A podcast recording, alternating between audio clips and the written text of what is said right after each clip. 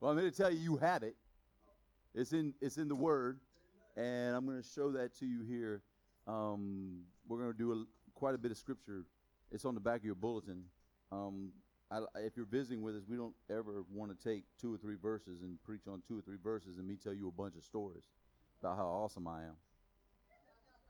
I mean, I could do it, but uh, I'd rather the Lord's Word speak to you. Amen. Uh, so you guys ready to receive this morning? All right, well, let's pray. Father, we thank you for your word. Your word's always true. It's always on time. God, thank you for the ones that you have brought here this morning. At this appointed time, God, you brought them here. You did it by your Spirit. We thank you, God, that you have given us the ability to be able to come and sit in this beautiful place with this A C. And, God, just take in and receive all that you have for us. God, thank you for being for us. Thank you for making everything work for us. Thank you for showing us what it means to be an overcomer. We truly, truly are thankful. In Jesus' name, amen. amen. So I want to talk to you about the key to overcoming today. It's, um, what's the first thing, if you can just don't speak it out, but in your own mind, think about the first thing that happens when you fail. Uh, the first thing that happens in your mind when you fail, and you know you fail. Think about, uh, maybe what goes through your mind, what, what the enemy might like to do. Some people attribute that to God doing that to you, but I assure you that there is no condemnation for you in Christ Jesus. So when we mess up and say we step on a Lego in the middle of the night and drop an F-bomb, that's not my story. I'm just saying, if that happened, if it happened, we're keeping it real, right? If that happened,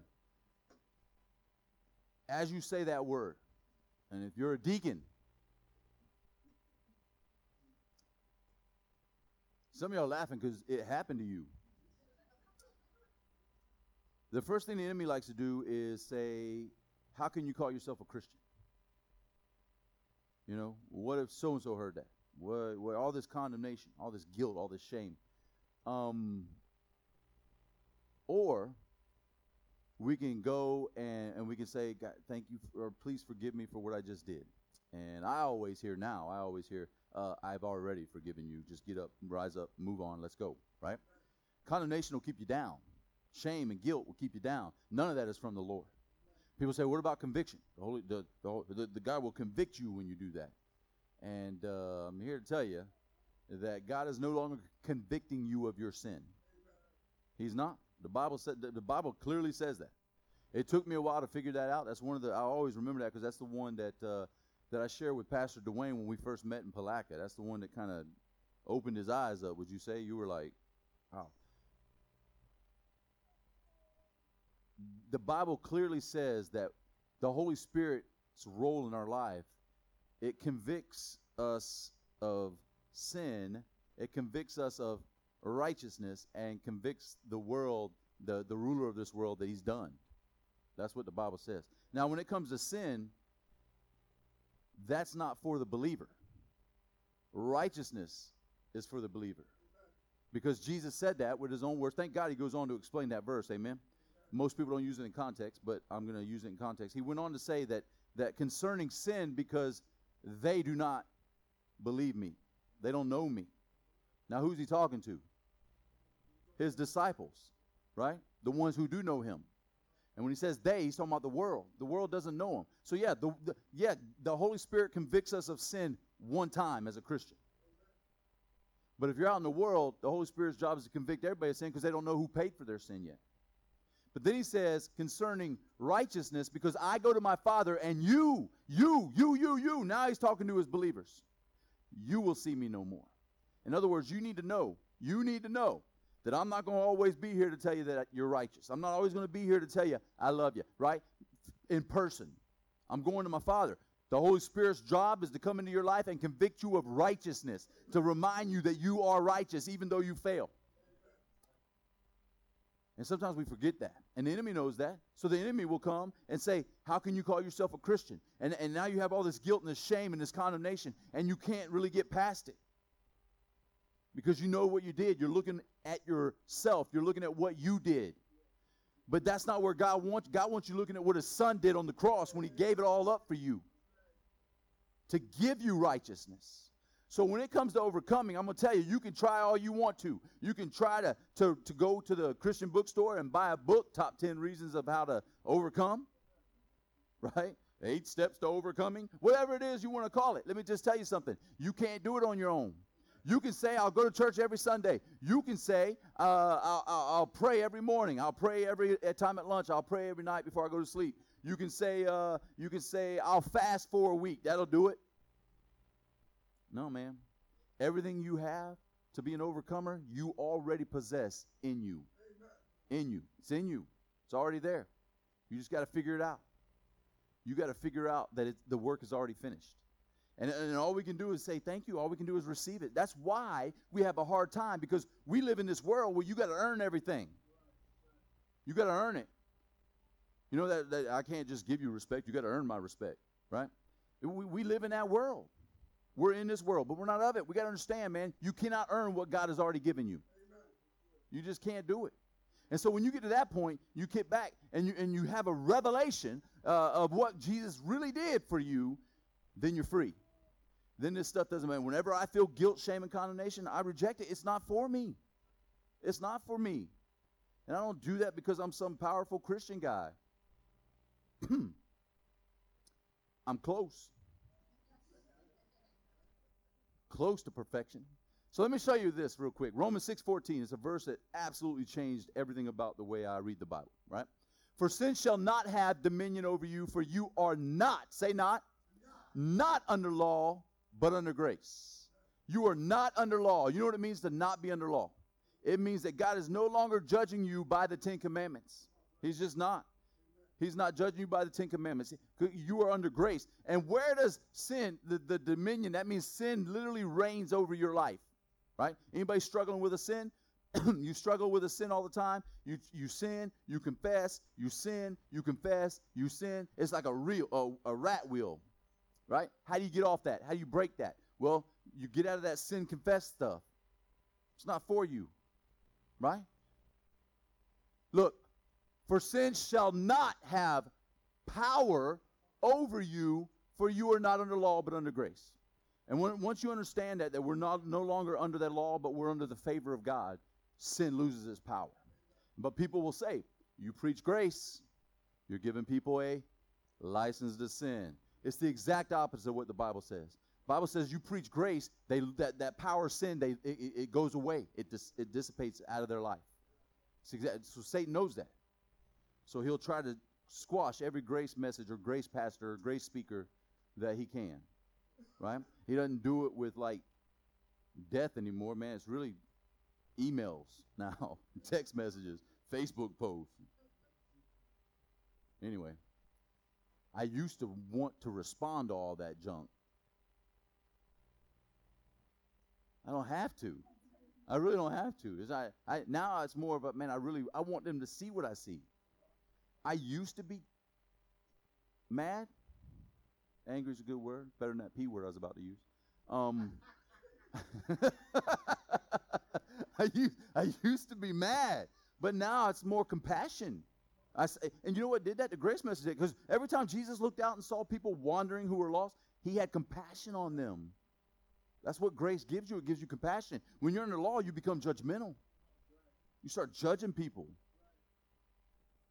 All right? Uh, did I read it? Oh, so check this out. First Corinthians, this is also another verse you need to know. The sting of death is sin. I mean, the sting of death is sin. That's what causes death, sin, right? And the strength of sin is the law, not the grace message. In other words, the more you're trying to get people to stop doing something, get people to get out of an addiction, get people to to to uh, to, to be holy or get right, they say you gotta you gotta preach the law. And if you preach grace, you're just letting them sin more. Well, that's not what that says. That says the more I preach the law, the more the strength, the desire to sin in you grows. You know what it says? Yeah. So the, that's what the law was designed to do. It was designed to let you know that sin would increase in your life. Amen? Grace is the exact opposite.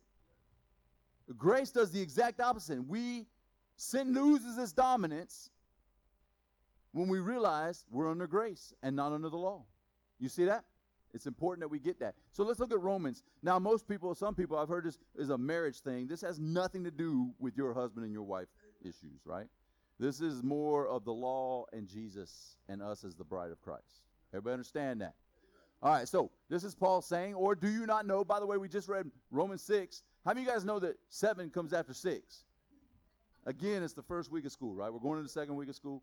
I want you to know that everything Paul said in chapter six is a continuation here in chapter seven, right? There's no chapters and verses back when Paul wrote this letter, all right? Or do you not know, brethren, for I speak to those who know the law. So right off the bat, who's Paul talking to? The people that know the law. So don't ever, don't ever forget that. He's telling you who he's talking to. He's not talking to the Gentiles. He's talking to those who know the law. Are you with me? All right. Uh, that the law has dominion over a man as long as he lives. For the woman, oh, yeah, as long as he lives. For the, for the woman who has a husband is bound by the law to her husband as long as he lives. But if the husband dies, she is released from the law of her husband. So this is important. So you got to see that the, the, the, the wife here, the woman, is the bride of Christ. The husband here is the law. That's what this is talking about.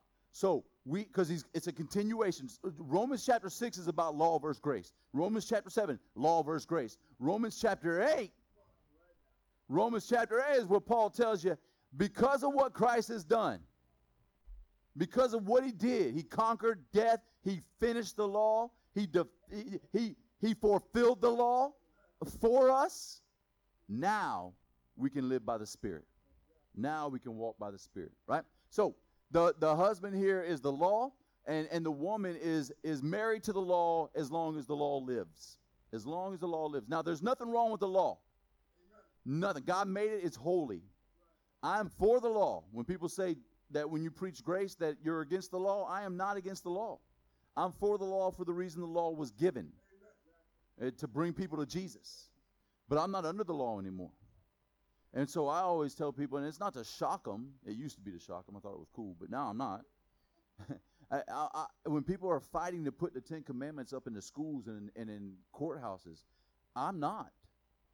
I would rather put John three sixteen up in the schools and in the courthouses, because the law brings condemnation and death. Why would we want to put that in our schools where our children are? Oh, we, we need them to feel bad when they mess up. I'm pretty sure that we all know we mess up. But what we sometimes forget is that when we mess up, our Father loves us. We are forgiven. That our Father doesn't turn his back on us because he turned his back on his Son at the cross. Amen? How many of you guys know that that's what we need to know more of, right? We don't need to be reminded of where we fail ten times every day. Not all ten of them. Some of y'all may, but I may have broken one or two in my lifetime. Verse three, so then if, while her husband lives, she marries another man, she will be called an adulteress. But if her husband dies, she is free from that law, so that she is no adulteress, though she has married another man. Now, this man, Mister Law here, we'll call him Mister Law, he's perfect. He demands perfection. When she wakes up, his eggs better be cooked perfectly, right? Amen, men?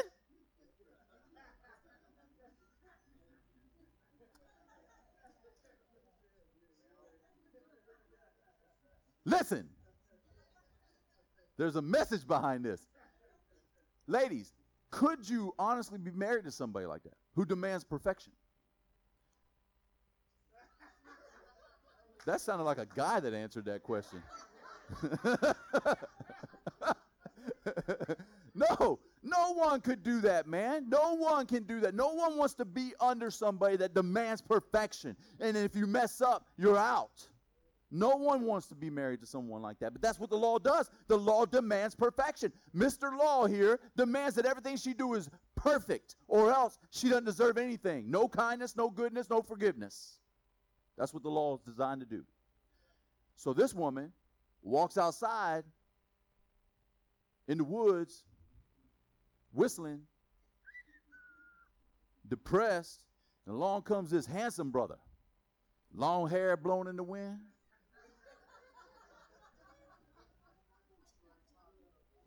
looking like Fabio with the on the horse.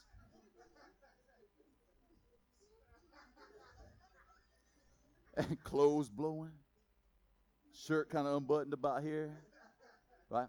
And she's like, right? And he's like, whoa, right? But the problem is, they ain't married. She's married to another. Now, I've watched a lot of Hallmark movies. You know those Christmas ones, right?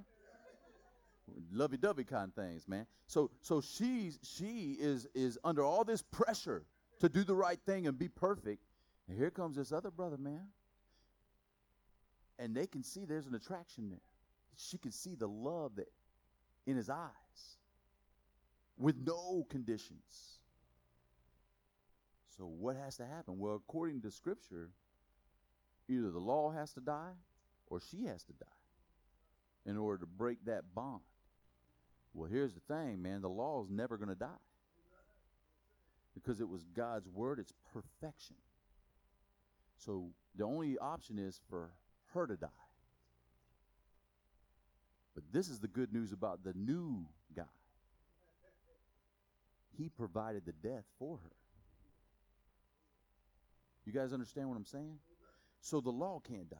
On its own, it can't. We have to die. But God loved us so much, he didn't want us to die.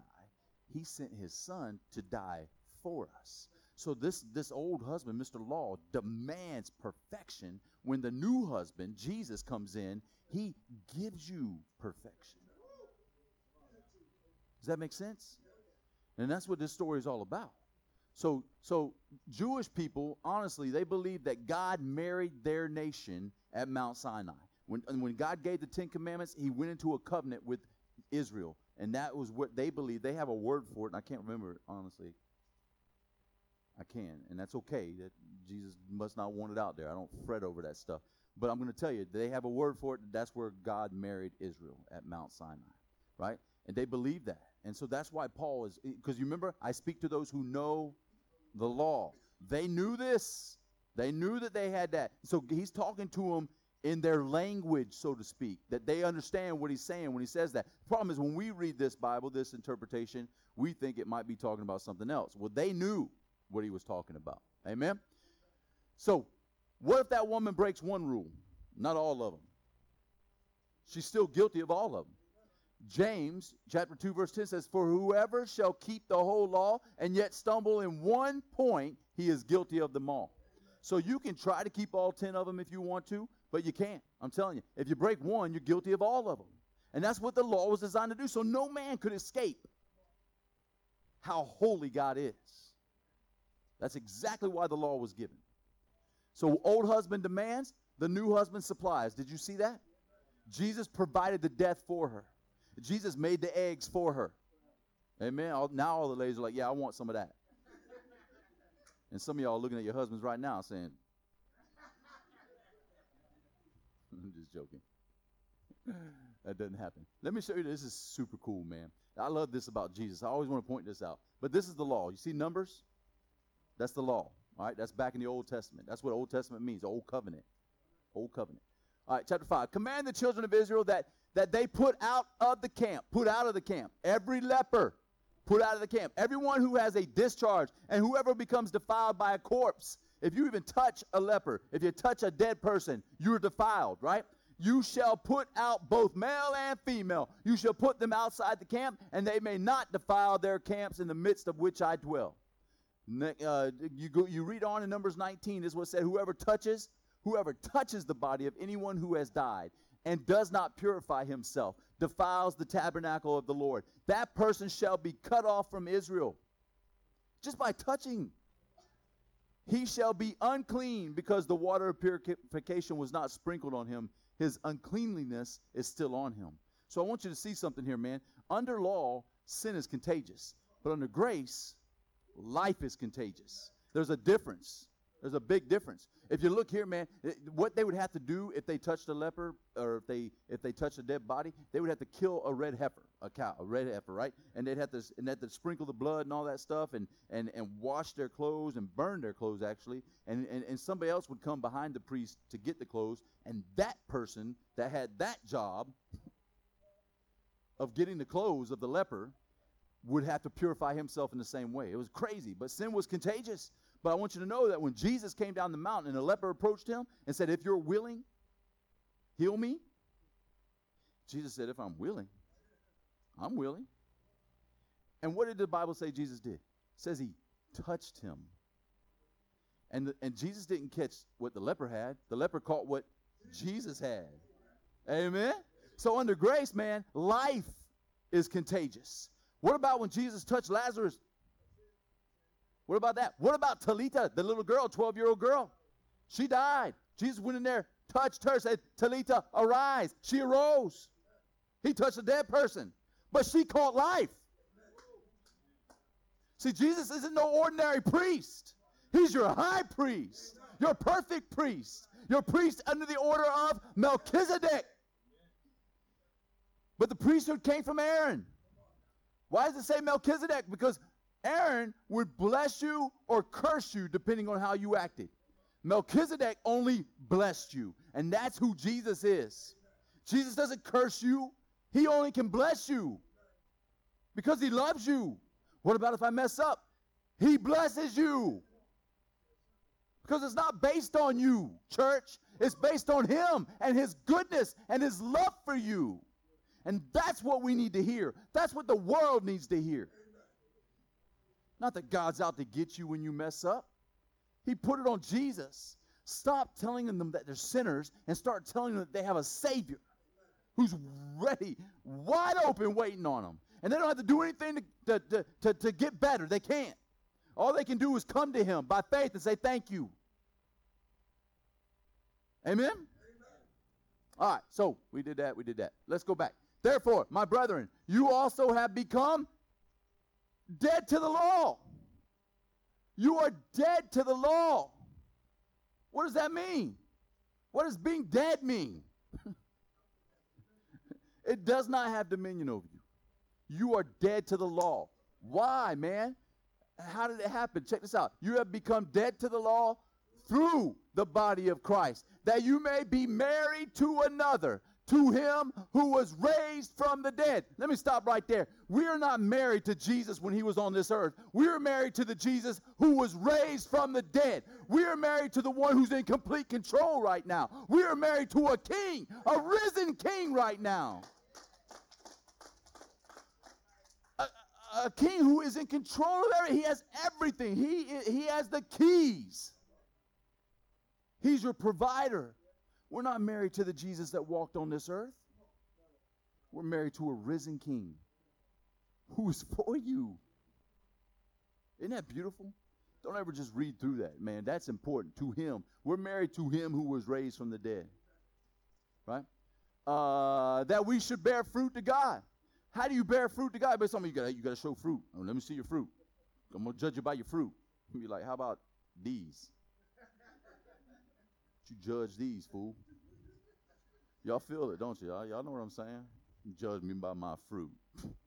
Where's your fruit, right? You what? What does that do? What, what, what does that do when you get into that stuff? It doesn't do anything. How do you bear fruit to God, man? You got to know that you've been married to the risen King. You're married to Jesus. That's how you bear fruit to God. And also, don't forget the very first part. When you realize that you are dead. You are, you have become dead to the law. Now you produce fruit to God. No, that's not the way it works. You gotta, you gotta do this, this, and this so you can bear fruit. No, it doesn't say that. You gotta understand that you have become dead to the law. In other words, you are not judged by the law anymore. You're judged by Jesus. Not, not Jesus that walked on earth. You're judged by the Jesus that's alive today. Amen. The Bible says that he died on account of our trespasses. But he rose to justify us. And, if, and as long as we know that he's alive today, we know we are justified. If you're in Christ right now, you are justified before God. And there's nothing you can do. Well, what if I have a sin I forgot about? Well, what if you leave here, you get in your car, you drive home, and you drive off a cliff? You better accept Jesus right now. Well, God, no one wants that to happen. I'll accept him. I don't know what it means, but I'll accept him because I don't want to drive off a cliff and go to hell. That's not a relationship. That's like saying, hey, Kelly, you better marry me because you could walk out of this room and lose this opportunity. That might have been a sign right there. Let me get, let's get back to the word. Let's get back to the word, right? And they'll say that if you don't confess all your sins, if you got one sin you didn't confess, man, by the time you hit the ground off that cliff, you got like three seconds to get it all out. Think about that. Forgive me for that. God, when I was in fourth grade, you just like, and your whole eternity is based on what you can get out of your mouth between that. That's stupid. Is that stupid? That's not where God wants you. He wants you to know. He wants you to surety. He wants you to know without a doubt that you are going to heaven. That's where, because that's where your peace is. You're not wondering if you're going to heaven based on what you do or what you say or what you don't say. You're going to heaven based on what Jesus did. Had nothing to do with you. Amen. That's good news. All right. That we should bear fruit to God. Now, check this out. That's bearing fruit to God. Let's see what bearing fruit to death means. For when we were in the flesh, the sinful passions which were aroused by the law. That's interesting. What arouses sinful passions? The law. Doesn't it say it? It says it right there, man. Sinful passions are aroused by the law. In other words, come here, this speaker, this Friday night, he's going to be doing a series on the Ten Commandments. He's going to speak all weekend on the Ten Commandments. What that's going to, what that's going to do to the people that come? You know what's going to happen to the people that come? Everything they're struggling with is going to be multiplied. That sounds like a great conference. Doesn't it? That is crazy, man, how, how Satan has allowed this message to get turned around. But we're here to turn it back. We're here to put it back on Jesus. Everything is back on Jesus, about Jesus, and it's for you. It's good news, right? So sinful passions, if you're struggling with something, man, um, pornography, drugs, alcohol, whatever it is, if you're struggling, whatever it is, lack of faith. Like, I'm not going to be able to pay my bills, right? Lack of faith, that kind of stuff. That's a, that, that's a sin. So so, so whatever is not of faith is sin. So any of those things, fear of the future, any of those things, if you're struggling with those things, the more I try to tell you, you got to know the Ten Commandments, and it's because you're not doing this, you're not doing this, you're, that stuff explodes in you. It explodes in you, but it says here, man, that, that uh, for when we were in the flesh, the sinful passions which were aroused by the law were at work in our members to bear fruit to death. That's why the more you sit under the Ten Commandments, you feel the death. You feel like there's no faith. You feel like there's no hope because you're looking at yourself. You're bearing fruit to death.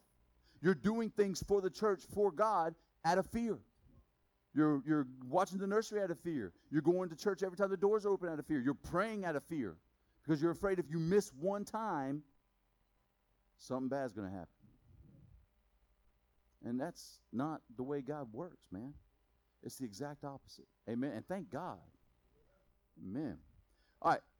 But now we have been delivered from the law, having died. Now this is, check this out, having died, having died, died. What does that mean? You are dead to the law, right? Having died, I love being delivered from the law.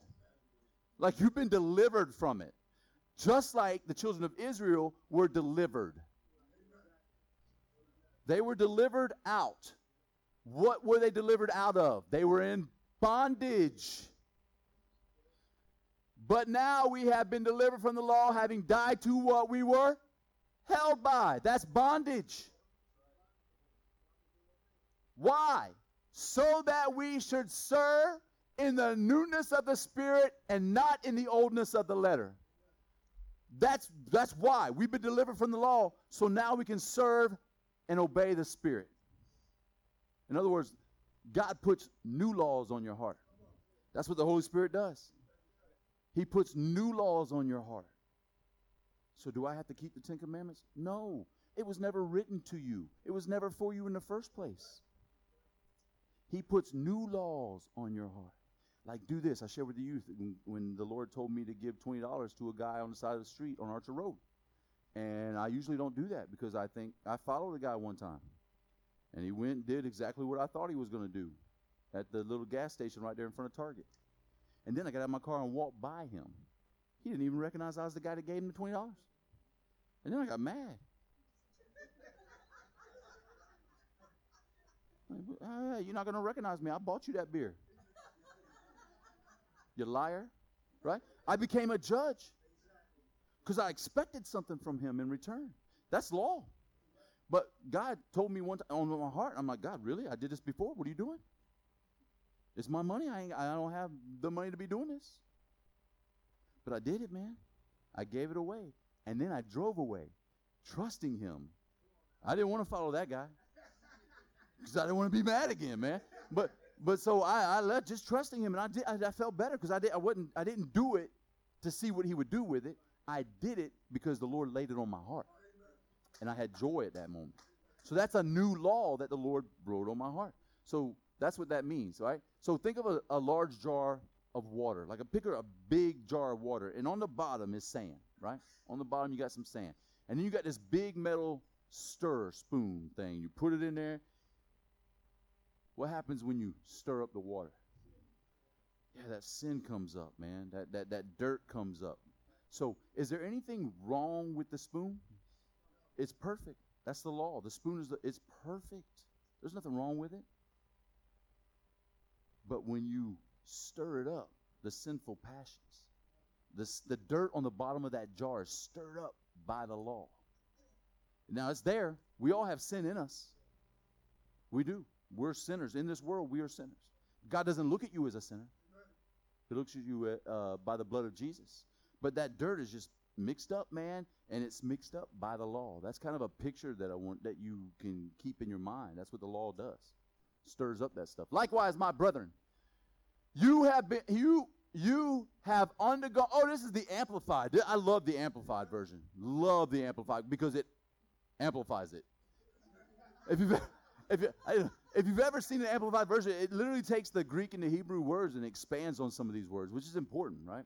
Likewise, my brethren, you have undergone death as to the law through the crucified body of Christ. I love the E D on the crucified. That means it's done. Christ isn't coming back to do it again. One time satisfied the Lord. All right? Uh, so that now you may belong to another, to him who was raised from the dead in order that you may bear fruit to God. When we were living in the flesh, mere physical lives, the sinful passions that were awakened and aroused up by what? The law makes sin. We're constantly operating in our natural powers, in our bodily organs, in the sensitive appetites and wills of the flesh, so that we were we bore fruit to death. That means in and of yourself, when you try to obey the law, your body just naturally does that. It naturally sins because that's what our bodies do on this earth. We are transformed by the renewing of our minds, right? That's what we're doing right now. All right? But now we are discharged from the law. That's a good way to put it. Anybody been discharged from a hospital before? That's good news. They're about to discharge me off them crutches next week. I wish they did it Friday. Then I wouldn't be breaking the law right now. All right, we were once restrained and held captive by the law. So now we serve not under obedience to the old code of written regulations, but under obedience to the promptings of the Spirit in newness of life. See that? And check this out. I wrote this down. We are set free from sin through the death of Jesus so that we can obey the Holy Spirit. You can't be married to both, church. You can't be married to the law and to the and to Jesus. You just can't. You can't have it that way. The Bible says that when you have that kind of mixture, it's deadly. It's deadly. That's why some people will say, hey, you need to come because Jesus loves you. Come by grace. Come as you are. They'll sing that Come Just As You Are song, right? And everybody comes down. It's all feel good and everything. And then they make you go to a class for eight weeks to learn the Ten Commandments. And you're like, what's going on, man? I, can't, I don't get it. I'm saved by grace, but you want me to learn the commandment of death. And I say it like that now because uh, I know where I was. Back then when I was preaching those things, I didn't know. But I've been set free. So pray for those guys that still are under law and don't get it. But that God would open up their eyes to just how good he is. Amen? We're almost done. This is it right here. What shall we say then? Is the law sin? No. It, was the spoon sin? No. The spoon was perfect, right? Certainly not. On the contrary, I would not have known sin except through the law. See, the more I preach on the law, the more you're going to know about your sin. That's what it was designed to do. Uh, for I would not. Oh, and some people say, well, he's not talking about the Ten Commandments. For I would not known, have known covetousness unless the law had said, you shall not covet. Exodus twenty, seventeen. That's the Ten Commandments. If Paul did great on the first nine, the last one got him. He's like, I mean, I'm doing great. Dang, look at that chick. Bam. Started coveting. And it got him, right? So he wouldn't even have known the law if he didn't see the law first, right? If it wasn't there first, right? But sin, taking opportunity by the commandment, produced in me all manner of evil desire. Look at that. How does sin take opportunity in you? When you are under the commandments. When you are under, you shall not covet. Sin takes an opportunity. You're giving sin an opportunity. It's the exact opposite of what I learned growing up in the church. That's how the enemy has twisted it. I don't believe for one second that the men that were in my life teaching this were, were evil. I believe they just didn't see it. But once you see it, you can't go back. Pace, can you? You can't even go to another church because somebody will be preaching something. You'll be like, oh, didn't know that ain't for me. Mm. You need to confess your sin right now. The Bible says that, man, if we confess our sin, he's faithful and just to forgive us our sin. Yep. We know what that means. And we already did that. How, are you forgiven completely? Yeah. That's not even talking to us, is it? You guys know that. It's a whole nother story. If you're visiting, good luck with that. Nah, I love to talk to you about that. It's beautiful. It's beautiful. It's simple. God made it simple. Once you see it, you're like, that has always been in the Bible? How many of you guys had that reaction? Like you're reading Galatians or something, you're like, it's always been there. Right? Amen. All right, take an opportunity by the commandment, produced in me all manner of evil desire. For apart from the law, sin was dead. Now, I, I, I would rather sin be dead than me be dead. Apart from the law. It means apart from the law, sin's dead. Right? I was alive once without the law, but when the commandment came, sin revived and I died. Sin revived and I died. Look at that. I'd rather sin die than me die. How did he die? When, how does sin arrive? Now, if I'm the enemy, I'm a drug rep. We have P O As, plan of actions, where we all get together and we discuss what we're going to say going forward and everything. You know, we discuss where we come. It's just a powwow meeting, what we're going to do, right? What we're going to do, change things up and stuff. So imagine if Satan had one of those and he got all his little demonic hosts together and they're like, hey, how can we revive sin? Oh, I know a verse. Look. Or they would say, I know a verse. I was with a lie. Right? They would say it in their voice, right? I can't speak like one. And any resemblance. I was once alive. I was alive once without the law, but when the commandment came, sin came back to life, and I died. So how does the enemy make sin come back alive in your, they bring the law back. They put you in a church where somebody's powering the law over you. Putting you back under the law, saying you, you, you, you. The reason all this crap's happening in your life in threes is because you aren't praying. You aren't fasting. You ain't reading your Bible enough. You lack faith. You're a sinner. You cussed last night when you stepped on a Lego. All that stuff. Man, they'll say, that's why. But listen, it's when I'm preaching the law to you, if I'm doing that, man, I'm, sin is revived in you. I want, God wants the exact opposite of that. So he, the law, you were dead to the law. Can you see that? And that's always been in Scripture. All right. And the commandment and the commandment which was to bring life, I found to bring death. For sin, taking occasion by the commandment, deceived me, and by it killed me. Sin, taking occasion by the law. That's how sin gets an opportunity. By the law. It deceived me. By it killed me. Therefore the law is holy and the commandment holy and just and good. Again, nothing wrong with the law. And then Paul goes into this thing where, man, the things I wanted to do, I don't. Right? And don't we all feel like that? I don't want to cuss. I don't want to mistreat my wife. I don't want to shoot birds at people that cut me off. Y'all going to leave a brother hanging up here? Yes, yeah, Summer, I know because she did it to me last week.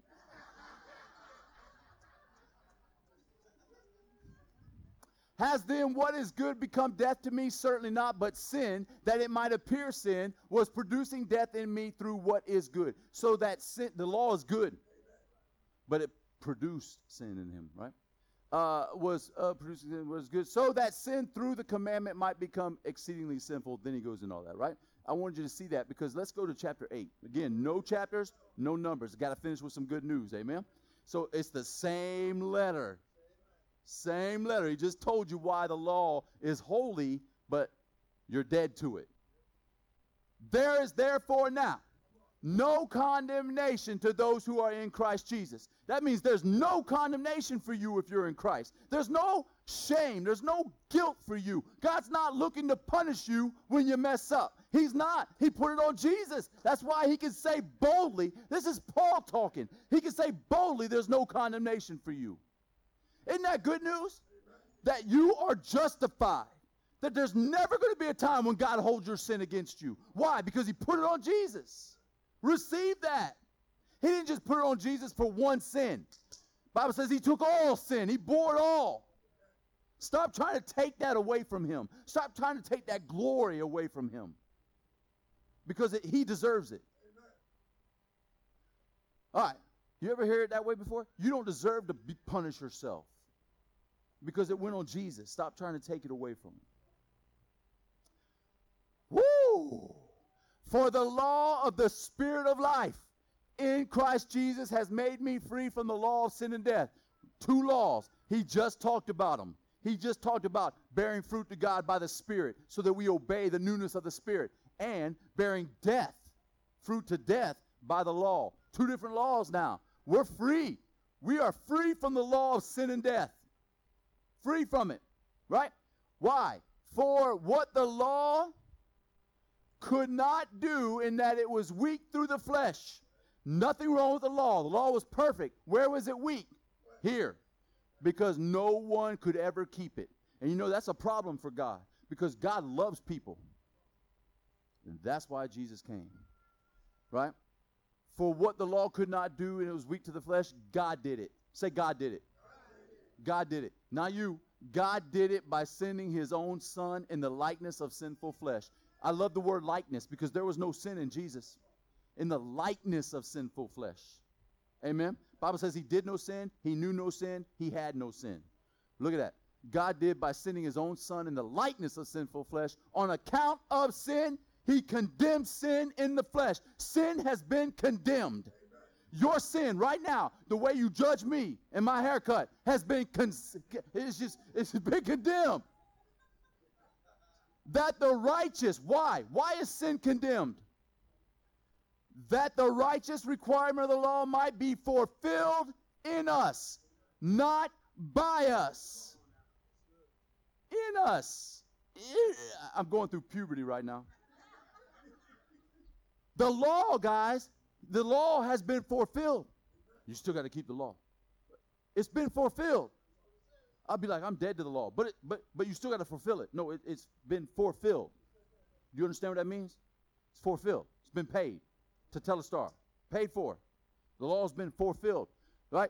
By you? No. By Jesus in us, who do not walk according to the flesh, but according to the Spirit. Now, when you see that, you think, see, you gotta you gotta obey God. You gotta walk according to the Spirit, not the flesh. Well, chapter six just told us what that meant.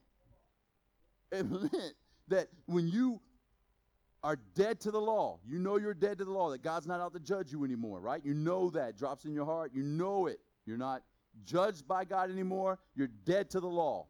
When you know that, now you're able. And it's because why? Because Jesus died on the cross for you.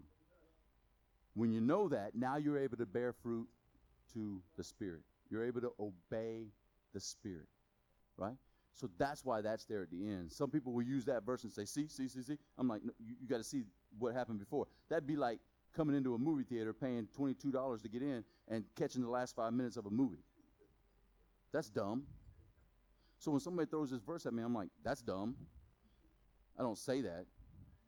I'm obviously thinking it.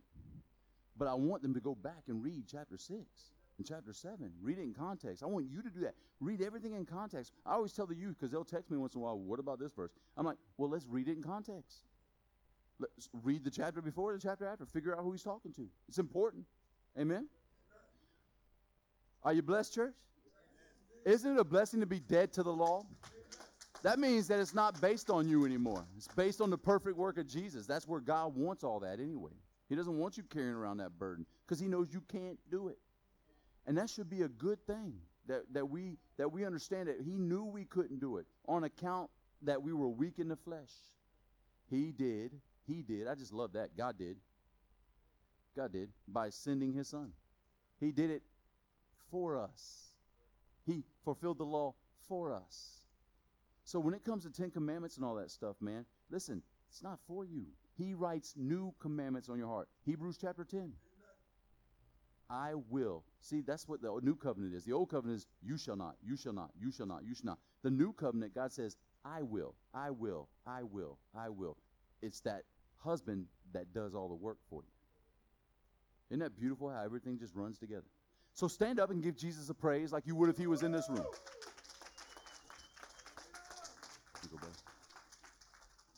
So if if you are uh, looking for a church, man, this is who we are. It's what we believe. I promise you, you want to be here next week. I promise you, you want to be here next week. We have something very special for you planned next week. If you can come, please be here. It, it's going to be a blessing to you like I can't even explain. I'm so excited about it. So that's next week.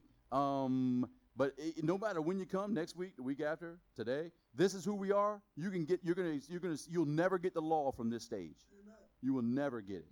You will always get this grace-flowing message, this life-giving message, no matter who's up here. So this is who we are. It's what we believe. If if you have a prayer request, man, I'd be more than happy to pray with you afterwards. Remind you who you are. Pastor Dwayne's around too. Um, we would love to be able to do that with you guys. If you're looking, uh, if if you've been looking all your life for someone to give you peace, uh, maybe the answer, I want to tell you that Jesus is the answer.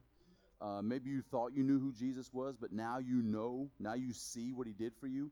I'd love to lead you through a little prayer, man. It's quick. God made it simple. And just because he made it simple doesn't mean that, don't negate the fact that God put his own son on the cross. It's simple for us, but it cost God his son. Amen. Don't ever, don't ever reduce that down to, to nothing, because it cost God his son. But he did that because he loves you. And so if you don't know who Jesus is, I'd love to lead you through that simple prayer. It's literally two sentences in the Bible. And it says, you shall be saved. Mm-hmm. If that's, if you want to do that, man, we don't, we don't go through and make you confess all your sin and, and go in a booth and, and have you do that. Although that would be very interesting for some of you. I'd love to hear some of that stuff. I'd be like, really? Dang, dog. Anyway, sometimes my mind says stuff that I got to work on now. Back to accepting Jesus Christ as your Lord and Savior. If that's you, man, please find one of us, man. There's so many people in this room that are qualified to lead you through that. And you'll see that you were, as soon as you go through that, that prayer, you're qualified to lead somebody through that. That's how awesome it is. So if that's you, please find one of us. The way we close out our service, Pastor Dwayne comes up and he prays a blessing over you. And that's what we're going to do right now. Amen. Amen. Come on, let's give God one more praise for that word. Amen. Amen. All right, let's pray. Father God, we thank you so much, Lord, for your word today, Lord. We thank you, Father, that your word is life. We thank you, Father, for uh, continuing, God, to just to transform us, Father, by the renewing of our minds. We thank you, Father, for the truth that we heard today, that we received in our heart and to our minds, Father. And I just thank you, Lord, for what you're going to do in us and through us uh, by that word, Father. We thank you, Lord, for your Holy Spirit that was just with us today, Lord, and just to uh, to continue to lead us into righteousness in truth like he always does. And so, Father, I speak blessing over this church, Father, over every person here, every household represented, Father. We thank you, Father, for what you're doing in our lives and through our lives, God. We thank you for uh, just equipping us, Father, to do the work of the ministry, Father, to continue to be uh, your mouthpiece, Father, in our communities, Father, and, and to be your hands and the feet, Father, to be able to be a blessing to those, Father, who you put in our lives, Father, you allow us to cross paths with. We thank you, Father, for blessing us to be a blessing. And I speak that out over this house, Father, over each and every person and family and child, Father. We thank you, Lord, for watching over our children, Father, and, and for equipping them, Father, and causing them to grow up into the, the men and women that, Father, you've called and created them to be, Father. We thank you, Lord, for blessing the work of our hands, Lord. I speak that over this house, Father. Bless the work of our hands, Father. Cause us to increase and be bountiful and bear fruit to you. All this we speak and pray in the mighty name of Jesus. Let the church say amen. Amen. Amen. We are dismissed.